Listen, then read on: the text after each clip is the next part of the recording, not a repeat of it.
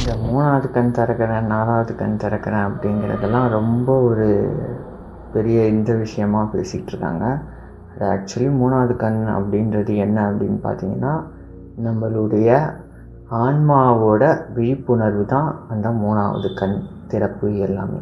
இப்போ நான் இந்த உடம்பு இல்லை நான் இந்த மனம் இல்லை அதையும் தாண்டின ஒன்று அப்படின்ற அந்த புரிதல் வந்துட்டாலே எவனுக்கு வருதோ அவனுக்கு அப்போவே ஆன்மக்கண் அதாவது மூன்றாவது கண் விழிக்க ஆரம்பிக்குது.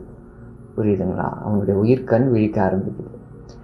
அதை தான் வந்து இவனுங்க என்னவோ அதை திறக்கிறதுமா அதை திறந்துட்ட பிற்பாடு அப்படியே அதிசயங்கள் முன்கூட்டியே நடக்கிறதுலாம் தெரியும். அது இதோ நம்மளுடைய ஆன்ம அறிவு விழிக்கப்பெறும் ஸோ அதன் விளைவாக இந்த விஷயம் செய்யும்போது இதுதான் நிகழும் அப்படிங்கிறது நமக்கு முன்னாடியே உள்ளிருந்து உணர்த்தப்படும்.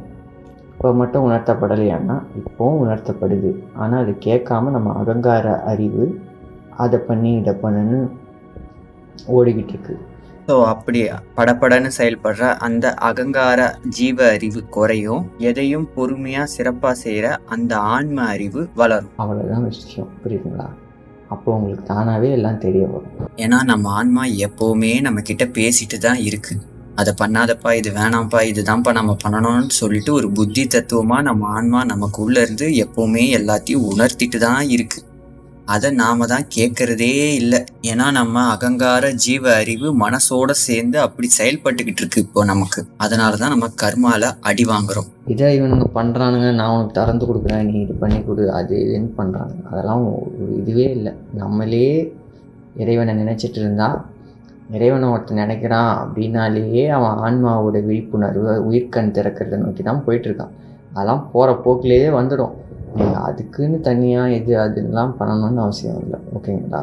ஸோ நெற்றிக்கண்ணுன்ற கான்செப்ட் இதுதான். நம்ம எவ்வளோக்கு எவ்வளோ நம்ம ஆன்மா நம்ம உயிர்கண் வந்து விழிக்கப்பெற்று நம்ம ஆன்மாவோட நம்ம கனெக்ட் ஆகிறோமோ அவ்வளோக்கு அவ்வளோ நம்மளோட அவேக்கனிங்கோட கான்ஷியஸ்னஸ் அதிகரிச்சுட்டே போவோம் ஸோ அதன் மூலியமா நமக்கு நிறைய விஷயங்கள் நிறைய உள்வாங்குதல் இன்ட்யூஷன் அது எல்லாம் நமக்கு அதிகரிக்க ஆரம்பிக்கும். ஸோ இதுதான் நெற்றிக்கண் இதுதான் வந்து உயிர்கண் தடை அவேக்கனிங் எல்லாமே. நாம எப்பவுமே புருவ மத்தியில சிற்சபையில ஆண்டவரை நினைத்து கவனம் வச்சுக்கிட்டே இருந்தாலே போதும். அவரோட மகாமந்திரம் அவரோட பேரை சொல்லிக்கிட்டு நம்ம மகாமந்திரம் சொல்லிக்கிட்டு வச்சு இருந்தாலே போதும். எல்லாருக்குமே இயல்பா தானா கொஞ்சம் கொஞ்சமா நெற்றிக்கண்ணுன்றது திறக்க ஆரம்பிக்கும். அதை தான் நிறைய அந்த இடத்துல நீங்கள் கவனம் வைக்க வைக்க உங்களுக்கே நிறைய சில அனுபவங்கள்லாம் கிடைக்க ஆரம்பிக்கும். இந்த டாக்டர் ஸ்டேஞ்சில் அப்படி குருமத்தில் அப்படி வச்ச உடனே அப்படி போகிறாங்க பார்த்தீங்களா அது வந்து உண்மையான குருமார்கள் அப்படி வச்சா சில அனுபவங்கள் கிடைக்கும். ஓகேங்களா? நல்லா அதை நோட் பண்ணுங்கள் உண்மையான குருமார்கள் உண்மையான சுத்த ஞானி. ஓகேங்களா? அதுவும் வச்சா நடக்கும். இல்லைன்னா சொல்ல மாட்டேன். நடக்கும். அதே சமயம் இன்னொன்று சொல்கிறேன் அப்படிப்பட்ட மும்மலம் நீங்கிய சுத்- சுத்த ஞானி சுத்த குருமாருன்னு இந்த காலத்துல யாரும் இல்லை. ஏன்னா இந்த யுகத்தோட ஸ்பெஷாலிட்டியே அதுதான் அப்படின்றதையும் நான் இங்க சொல்லிக்க விரும்புறேன். நமக்கு நீங்களாவே உங்களுடைய கண்ணை திறந்துக்கலாம் ஓகேங்களா? அந்த அளவுக்கு கூட நமக்கு தெரியாத பட்சத்தில் தான் சிலர் வந்து இ- இவங்க தன் அதாவது சோம்பேறித்தனம்னு சொல்லலாம். நிறைய பேர் இருக்கீங்க அவங்க தான் ஓப்பன் பண்ணி கொடுத்துட்றாங்களே நம்ம எதுக்கு இது பண்ணுவானே அப்படின்ட்டு. நமக்கு அந்த முயற்சியில் ஈடுபடுறதுக்கு ஒரு விருப்பம் வேணும் ஒரு ஈடுபாடு வேணும். அதுதான் எப்பொழுதும் ஆண்டவரை நினைத்தல் ஜீவகாருண்யம் செய்தல் உயிர்களிடத்தில் தயவோடும் பணிவோடும் நடத்தல். இப்போ அவன் திறந்து கொடுத்துட்டா மட்டும் முடிஞ்சிடாது கதை. அவன் திறந்து விட்டுட்டான்னா அதுக்கப்புறம் தான் உனக்கு வே என்ன சொல்கிறது நீயா திறந்துக்கிட்டனா உனக்கு பக்குவம் வரும் பொறுமை வரும் அந்த இதை எப்படி ஹேண்டில் பண்ணணும்னு தெரியும். எவன் மூலியமாகவும் நீங்கள் போய் திறந்து விட்டேன்னு வச்சுக்கோங்களேன் அதுக்கப்புறம் ஏன்டாப்பா திறந்தோன்ற மாதிரியான மாதிரி வாழ்க்கை போவோம் புரியுதுங்களா? என்னடா இது இப்படி இருக்குது வாழ்க்கை இப்படி ஒரு புரிதலும் இருக்கும். ஸோ உங்களை சுத்தி எதுவும் மாறியும் இருக்காது. இப்போ நாம் ஒரு முயற்சியில் இருந்து புருவமத்தில் கவனம் வச்சுக்கிட்டே இறைவனை சந்திச்சுக்கிட்டே எல்லா செயலையும் செஞ்சுக்கிட்டு புருவமத்தில் இருந்தே எல்லாத்தையும் பார்த்துக்கிட்டு கேட்டுக்கிட்டு இருந்தோம்னா நமக்கு கொஞ்சம் கொஞ்சமாக அவர் பக்குவத்தை ஏற்படுத்தி ஏற்படுத்தி ஒரு டைமில் நல்லா நெற்றிக்கணை திறந்து வைப்பார். அப்படியே நமக்கு இறைவன் புறசூழலையும் நமக்கு அழகா மாத்தி அமைச்சு கொடுத்துருப்பாரு. நம்ம கூட இருக்கிற சுற்றத்தார் நம்மளை சுத்தி இருக்கிற இந்த இடம் பனி அது எல்லாமே நம்ம பக்குவ நிலைக்கு ஏற்ப அமைஞ்சிருக்கும். அப்படி இல்லாமல் ஒரே இதுவாக தீட்சை கீட்சை கொடுக்குறாங்கன்னு போய் அப்படியே காசு போனாலும் இதுவாக இருக்குன்னு லம்பாக போனோம்னா அவன் திறந்து விட்ருவான் இது பண்ணுறானோ ஏதோ ஜால் ஜோல் காட்டுறானோ பண்ணுறானோ ஏதோ ஒரு இதில் உங்களுக்கு திறந்துருக்குன்னு வச்சுக்கோங்க. திறந்துட்ட பிற்பாடு உங்களுக்கு புரிதல் ரொம்ப வந்து வர ஆரம்பிக்கும். ஆனால் உங்களை சுற்றி இருக்கிற கர்மா எதுவும் குறைஞ்சிருக்காது. நீங்கள் புருவமத்தில் கவனம் வச்சா ஆரம்பித்தாலே உங்கள் கர்மான்றது குறைய ஆரம்பிக்கும். ஸோ அதெல்லாம் கொஞ்சம் கொஞ்சமாக குறைஞ்சி தான் உங்களுக்கு திறக்கும். அப்போது உங்கள் கர்மாவும் கழிஞ்சிருக்கும். ஓரளவுக்கு கழிஞ்சிருக்கும். ஸோ அப்போது உங்களுக்கு புரிதலுக்கு ஏற்ற மாதிரியான ஒரு புற அமைப்பு சூழலும் இருக்கும். ஓகேங்களா இப்போது உங்களுக்கு புரிதல் மட்டும் வந்துடும் ஆனால் புற சூழல் அப்படி இருக்காது. அதுக்கு ஒரு எடுத்துக்காட்டு சொல்லணும் அப்படின்னு பார்த்தீங்கன்னா திடீர்னு உங்களுக்கு அறிவு தெளிவு அவ்வளோ அதிகமாக இருக்கும். ஸோ அப்போ வந்து பார்த்தீங்கன்னா இவ்வளோ காலம் நீங்கள் செஞ்சிருந்த அந்த பணிகள் அந்த வேலைகள்லாம் வந்து பார்த்தீங்கன்னா உங்களால் அந்த நிலையில இருந்து செய்ய முடியாது. முன்னாடி ஒரு ஒரு அறியாமையில் நம்ம சில செயல்கள் சில வேலைகளில் நம்ம இருந்திருப்போம். அதனால அந்த வேலைகளை நாம அந்த புரிதல்ல இருந்து அந்த வேலைகளை நம்ம செஞ்சிருப்போம் செய்ய முடியும் அந்த அறிவுல இருந்த வரைக்கும். இப்போ நமக்கு அதிக புரிதல் வந்துட்டதால அந்த வேலையை நம்மளால செய்ய முடியாது. ஒரு ஈடுபாடோட பழைய மாதிரி. ஓகேங்களா? அச்சச்சோ நான் இப்படி ஏமாத்தி போய் சொல்லி சம்பாதிக்கிறேனோ? இந்த மாயை வேலைக்காக என் வாழ்க்கையை நான் இப்படி தொலைக்கிறேனே? அப்படின்னு தோண ஆரம்பிச்சிடும் எந்த வேலையுமே நம்மளால அப்புறம் செய்ய முடியாது. ப்ளஸ் நம்மளை சுத்தி இருக்கிறவங்களும் வந்து பாத்தீங்கன்னா இன்னமும் நம்மளை கர்மா சேர்க்கும்படியான விஷயங்கள்ல தான் நம்மளை கூட்டிட்டு போவாங்க ஈடுபடுத்துவாங்க. ஸோ அப்போ பாருங்க உங்களுக்கு புற சூழல் மாறி இருக்காது. ஆனால் உங்களுக்கு புரிதல் அதிகமாக இருக்கும் ஆனா இதுவே நீங்க எப்போதும் ஆண்டவர் மீது புருவ மத்தியில கவனம் வச்சுக்கிட்டு அவர்கிட்ட எப்பவுமே பேசிக்கிட்டே எல்லா பணிகளையும் நீங்க செஞ்சுக்கிட்டே இருந்தீங்கன்னா உங்களுக்கு கொஞ்சம் கொஞ்சமாக கர்மாக்கள் வந்து உங்கள் வாழ்வில் நடந்து கழிய ஆரம்பிக்கும். ப்ளஸ் அதுலேருந்து நீங்கள் நிறைய விஷயத்த கற்றுப்பீங்க அது உங்களை வந்து பாதிக்காது கஷ்டப்படுத்தாது. ஏன்னா நீங்கள் ஆண்டவரே நினச்சிட்டு இருக்கிறதால அது உங்களுக்கு உள்ள பாதிப்பை ஏற்படுத்தாது. ஆனால் வெளியே இருந்து பார்க்குறவங்களுக்கு அது கஷ்டமாக தெரியுமே தவிர உங்களுக்கு அது கஷ்டமாக இருக்காது. நீங்கள் அதுலேருந்து ஒரு ஒரு இதுலேயும் சின்ன சின்ன ஒரு பாடம் கத்துக்கிப்பீங்க.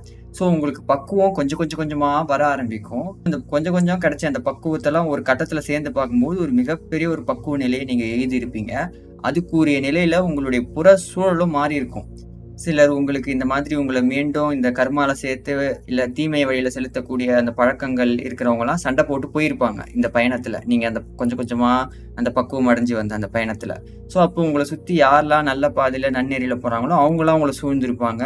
நீங்கள் பழைய தொழில் செஞ்சு வேறு ஏதாவது இன்கேஸ் நீங்கள் ஏதாவது உங்களுக்குரிய ஒரு பண்பு நலனுக்குரிய ஒரு ப வேலையை நீங்கள் செய்யாமல் வேறு ஏதோ ஒரு வேலையை நீங்கள் ஈடு ஈடு இருந்திருந்தீங்கன்னா அந்த வேலைலாம் மாறி இப்போ உங்களுக்குரிய உங்கள் தரத்திற்குரிய உங்கள் ஆன்ம பக்குவத்திற்குரிய ஒரு பணியை நீங்கள் இப்போ பண்ணிக்கிட்டு இருக்கிற மாதிரி ஒரு சூழல் இந்நேரத்துக்கு அமைஞ்சிருக்கும். எப்போனா அந்த கொஞ்சம் கொஞ்சமாக அந்த மாறி வர அந்த சுச்சுவேஷனில் நிறைய வாழ்க்கை மாற்றங்கள் நிகழ ஆரம்பிக்கும். நிகழ ஆரம்பிச்சாதான் நமக்கும் பக்குவம் வரும் ப்ளஸ் மாற்றங்கள் வரும்.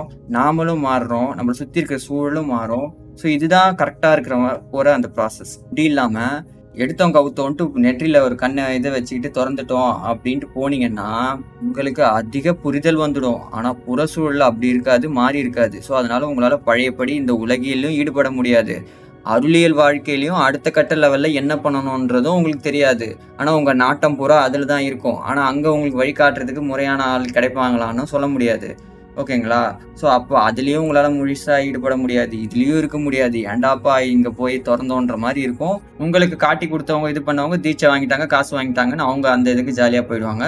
மேற்கொண்டு வாங்க நாங்கள் இன்னமும் வேறு ஏதாவது சொல்லித்தரோன்ட்டு உங்களை கூப்பிடுவாங்க. நீங்கள் இப்படியேவும் போகலாம் ஓகேங்களா? ஸோ இது ஒரு வழி இருக்குது. இப்படி போய் இப்படி போகிறது இப்படி இல்லாமல் நம்மளை நம்ம தெரிய பண்ணிக்கிட்டு ஆண்டவர் இடத்த நினச்சிட்டு போகும்போது ஆண்டவர்கிட்ட நம்மளுடைய அந்த உறவு அதிகரிக்குது. ஸோ நமக்கு அந்த அருள் அந்த அருள் துணை அந்த அருள் காப்பு நமக்கு எப்பவுமே கிடைக்கும். புரியுதுங்களா? அதை விட பெரிய விஷயம் பெரிய ஒரு செல்வம் எதுவுமே கிடையாது. திருமூலர் சொல்வார் கூவும் துணை அப்படின்னு சொல்லுவார் கூவும் துணைன்றது நீ எவ்வளோ சம்பாதிக்கிற எவ்வளோ இது பண்ணன்றது பெரிய விஷயம் இல்லை. உனக்கு ஒரு அவசரம் அப்படின்னு நீ கூவும்போது ஓடியாந்து நிற்கிறதுக்கு ஒரு துணை வேணும். அதை நீ ஆண்டவர்கிட்ட அந்த துணையை நீ சம்பாரிச்சுக்கிட்டனா அதை விட பெரிய சொத்து எதுவுமே கிடையாது. நாம் இப்படி கூவனா ஆண்டவர் என்னப்பா இந்த வரப்பா அப்படின்ற அளவுக்கு நமக்கு இருக்காருன்னா அதை விட பெரிய விஷயம் நமக்கு அதை விட பெரிய செல்வம் எதுவுமே கிடையாது. ஸோ இது நமக்கு இந்த பாதையில் நம்மளா அந்த முயற்சி எடுத்துகிட்டு போகும்போது கிடைக்கிற ஒரு விஷயம். இல்லை எனக்கு ஷார்ட்டா இப்பவே வேணும் சில பல அற்புதங்களெல்லாம் நான் உடனே பார்க்கணும் அப்படின்னா இப்படி போகலாம். சரி அப்போ வள்ளலார் சொல்கிறாரே குருவின் மூலமாக நெற்றிக்கண்ணை திறந்து கொள்க அப்படின்ட்டு. ஆமாம் பின்ன அவர் சொல்ற கருத்து எல்லாத்தையும் ஒருத்தனுமே ஒருத்தர் எதுவுமே கூட நம்ப மாட்டேன்றாங்களே. இப்படி ஒரு வாழ்வு இருக்கு இப்படி ஒரு பொருள் இருக்கு இதுதான் மெய்யானது அப்படின்னு சொல்லிட்டு அறிவில் சிறந்த ஜீவர்களுக்கு ஜீவகாருண்யமே இறை வழிபாடு அப்படின்னு சொன்னா எவனுமே கேட்க மாட்டேன்றானே. ஸோ அப்ப என்ன சொல்றாருன்னா இதெல்லாம் இவங்களுக்கு புரியாதது காரணம் நெற்றிக்கண் திறக்கல ஆன்ம அறிவு விழிப்படையல. ஸோ அப்ப ஏதோ ஒரு வகையில நீ திறந்து பாரு அப்படின்ட்டு அவர் ஒரு இதில் தான் சொல்றாரு. அப்பயாச்சும் உனக்கு புரியும் நான் சொல்றதுல பொய் இருக்கா உண்மை இருக்கா அப்படின்ட்டு. அப்ப கூட அவர் எப்படி சொல்றாரு?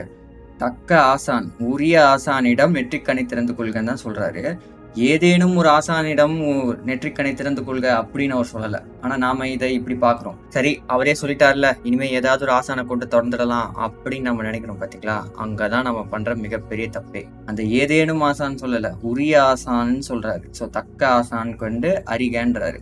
ஸோ அந்த தக்க ஆசான்ன்றது யாரு? மும்மலம் நீங்கிய ஒருவன் தான் அந்த தக்க ஆசான். சாருலக வாதனைகள் எல்லாம் தவிர்த்தவர் உள்ளகத்தே சத்தியமாய் அமர்ந்தருளும் உத்தம சத்குரு அப்படிங்கிறாரு.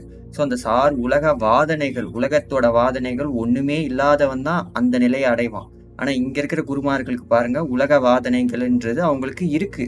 அவங்களுக்கும் பசிங்கிறது இருக்கு. இதுவும் உலக வேதனை தான் புரியுதுங்களா? ஸோ இந்த உலக வேதனை பசி தூக்கம் துக்கம் துயரம்ன்றது அவங்களுக்கும் இருக்கு. ஸோ அப்படி இருக்கிற பட்சத்தில் அவங்களும் அவங்க ஒன்றும் முழுசாக அந்த நிலைக்கு வரல. ஓகேங்களா அந்த நிலையெல்லாம் கடந்தவங்க தான் உத்தம சத்குரு அப்படிங்கிறாரு. ஸோ அந்த உத்தம அந்த சத்குருவிக்கிட்ட தான் நாம் பண்ணணும். புரியுதுங்களா? அகைன் மறுபடியும் சொல்கிறேன் உத்தம சத்குரு. ஏன்னா இங்கே உத்தமம் இல்லாத நிறைய சத்குருக்கள் அப்படின்னு தன்னை சொல்லிக்கிட்டும் தெரியுறாங்க.